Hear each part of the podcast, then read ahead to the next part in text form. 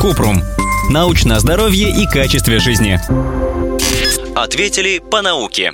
Есть ли какие-то медицинские данные, зачем мыться перед бассейном? Кратко. Если принимать душ перед бассейном, это снижает риск заразить окружающих кишечными, ушными и глазными инфекциями. Человек с болезнью переносит часть микробов с тела в воду, и здоровый человек может заболеть. После плавания появляется диарея, кожная сыпь, боль в ушах, кашель или боль в глазах. Душ перед бассейном снижает эти риски.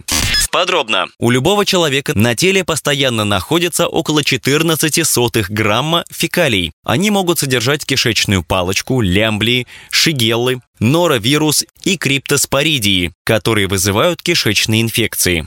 Эти микробы устойчивы к хлору и могут жить в бассейне несколько дней. Поэтому, если больной диареей не был в душе перед бассейном и не смыл эти микробы, это крошечное количество фекалий с его тела попадает в воду. Если здоровый человек проглотит зараженную воду из бассейна, у него тоже может появиться диарея. Поэтому важно перед купанием принимать душ с мылом. Кроме диареи в бассейне можно подхватить синегнойную палочку, которая вызывает синегнойный фолликулит, зудящую красную сыпь, иногда с гнойными пузырями вокруг волосяных фолликулов. Еще после бассейна можно заболеть наружным отитом, бактериальной инфекцией, которая появляется, когда вода после бассейна остается в наружном слуховом проходе. Поэтому нужно принимать душ и после посещения бассейна. Вот еще правило, чтобы защитить себя и других. Мыть руки после туалета или смены подгузника ребенку. Надевать шапочку для купания и беруши, чтобы в уши не попала вода. Не глотать воду в бассейне. Не плавать, если есть кишечная инфекция или диарея.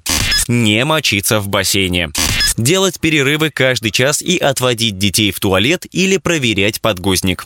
Менять подгузники вместе для смены подгузников, а не у бассейна. Микробы могут распространиться и вокруг него. После купания или душа хорошо вытирать уши полотенцем или использовать фен.